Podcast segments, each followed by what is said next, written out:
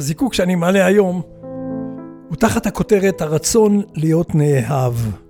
זה אינו סיפור קל. את שוש פגשתי במכון קוסמטי. צצה לי בעיה בציפורן כף רגלי, נשלחתי למכון לכמה טיפולים. אמרו לי, תבקש את שוש. אז קיבלתי את שוש. נעימת מראה, חייכנית, צעירה משישים ומשהו שנותיה. הייתי תמיד מגיע לטיפולים מצויד בספר. בעיניי נשק נהדר כנגד המתנה בתורים. ושוש, בסקרנות של נערה, הייתה מתעניינת בכל ספר שהבאתי, ומבקשת שתוך כדי הטיפול שאקרא לה קטעים בעודה מטפלת בי. וכך נוצר הקשר בינינו. וכך היא תיארה באוזניי שתי תמונות מטורפות לחלוטין מילדותה. להזכירכם, אתם על זיקוקין דינור, פודקאסט שמעלה סיפורי חיים קטנים, מהחיים של כולנו, שיש בהם חומר למחשבה. אז הנה התמונה הראשונה. גדלתי, כך היא מספרת, ביהוד, כבת יחידה להורים מתימן.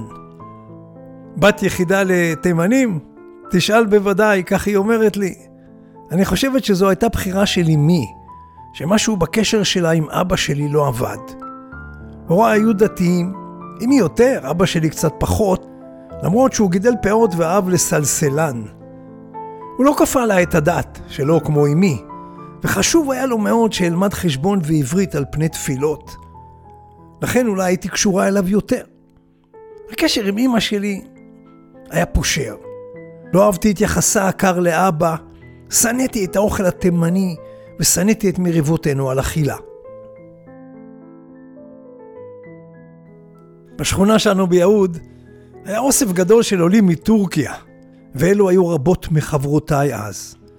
אני זוכרת את צליל השפה הטורקית מתנגן עד היום באוזניי, אלא שמראם החיצוני השונה של הוריי הפך בידי חברותיי לכלי של לעג ושנינה, והם הדביקו לי ליד שמי את התוספת בוקלס, שזה פאות בטורקית או בלדינו, כלעג על שונותו של אבי ועל פאותיו. ואני אז בת שבע או שמונה, כואבת עמוקות, נעלבת עד עמקי נשמתי, חשה זרה ומוזרה בכל פעם שקראו לי שושנה בוקלס, שושנה פאות. וכך, צהריים אחד חזרתי הביתה ומצאתי את אבי ישן על צידו. אין לי מושג מאין עזרתי עוז, אבל בהחלטה של רגע שלפתי מספריים מהמגירה במטבח. ניגשתי אליו בשקט וגזרתי את פאתו הגלויה. גזרתי פאה אחת ונמלטתי לשכנים. בשלב הזה שוש חדלה לרגע מלספר, ועיניה התלכלכו. למה, למה הדמעות? אני שואל אותה. אני חושבת על מה שהייתי מוכנה לעשות, לגזור את הפאות של אבא שלי, רק כדי לזכות במעט הכרה ואהבה מילדים אחרים, וכל כך עצוב לי. בערב השכנה החזירה אותי הביתה, היא ממשיכה ומספרת. אמי פתחה את הדלת בעיניים רושפות, כועסת כמו תמיד, והחגורה להצליף בי בטווח ידה. עמדתי מפוחדת, לא שלטתי בשריריי, ועשיתי במכנסיי. כך, כך, בכניסה לבית. ובאותו הרגע יצא אבי מהחדר, ופאתו היחידה תחובה מאחורי אוזנו. הוא ראה את אמא שלי ואת החגורה, הבחין שהרטבתי, ואז צרח על אמי שלא תעז לגעת בי. הוא הושיב אותי על ברכיו, בעוד אמי מצווחת, אל תחבק את הפושעת! והוא רק הביט בי ושאל, למה? סיפרתי לו, מגמגמת. אבי לא, לא העתיק את עיניו ממני. הפאות שלי גורמות לך להיפגע? למה לא אמרת לי? ואז הוא קם, הוריד אותי, נטל את המספריים, ובאחת גזר את פאתו השנייה. אני, אני הופתעתי, אבל גל של אושר הציף אותי. ואימי, אמי הסתכלה בי, והסתכלה בו כאינה מאמינה, ואז היא סיננה בין שיניה, איתי הסיפור שלך נגמר. לקח עוד כשנה, אמי עזבה את הבית, ושנה לאחר מכן הם התגרשו סופית.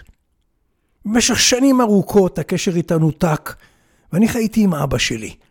היא לא התייחסה אליי כבינתי, היא קראה לי בינטו, הבת שלו. ואני נענשתי ברגשי אשם עמוקים על כך שאני הוא הגורם לפירוד של הוריי. תחושות שלא השתחררתי מהם, אלא בגיל מאוד מאוד מאוחר. תמונה שנייה. אבי ואני עברנו לגור עם סבתי בהרצליה. אבי רשם אותי לבית הספר הכללי ולא לדתי, אבל כסף למחברות ולספרים לא היה. אבי עצמו, למרות הקשר הטוב בינינו, לא, לא היה מודל גדול לחיקוי, והתעניינותו בי הייתה דלה מאוד. הוא עבד חלקית, מדי פעם יצא עם נשים חדשות וראיתי אותו מעט מאוד. גם בבית הספר הייתי עוף מוזר. הייתי אז בכיתה ד', מחברת אחת, עיפרון אחד, משוועת לתשומת לב. אבל במקום, קיבלתי נזיפות מהמורה או מהמורה, אז שאין לי מחברות נוספות. ביום אחד חלתה אחת מחברותיי לכיתה, והמורה במחווה של חדשנות, לקחה את כל הכיתה לביקור בבית הילדה. כולנו שם מפטפטות וצוחקות והמורה שותה עם האם בחדר השני. ואני כמה קינאתי, כמה ייחלתי לתשומת הלב שזכתה לה הילדה ועל ההזדמנות שיש לאם לשוחח עם המורה. לקח לי ימים ספורים בלבד לרקום משהו שיביא גם לי קמצוץ של חיבה. התחזיתי לחולה ונשארתי בבית. חלף יום, חלף שבוע. איש לא ביקר. איש לא התעניין בשלומי. חלפו שבועות ואיש עדיין לא שאל. עלבוני היה כה עמוק, שהחלטתי לא לשוב לבית הספר עד החופש הגדול. מכיוון שכלום עדיין לא קרה גם אז, החלטתי בתחילת השנה החדשה שלא אשוב יותר לבית הספר. חדלתי מלימודים. והנה סוף הסיפור.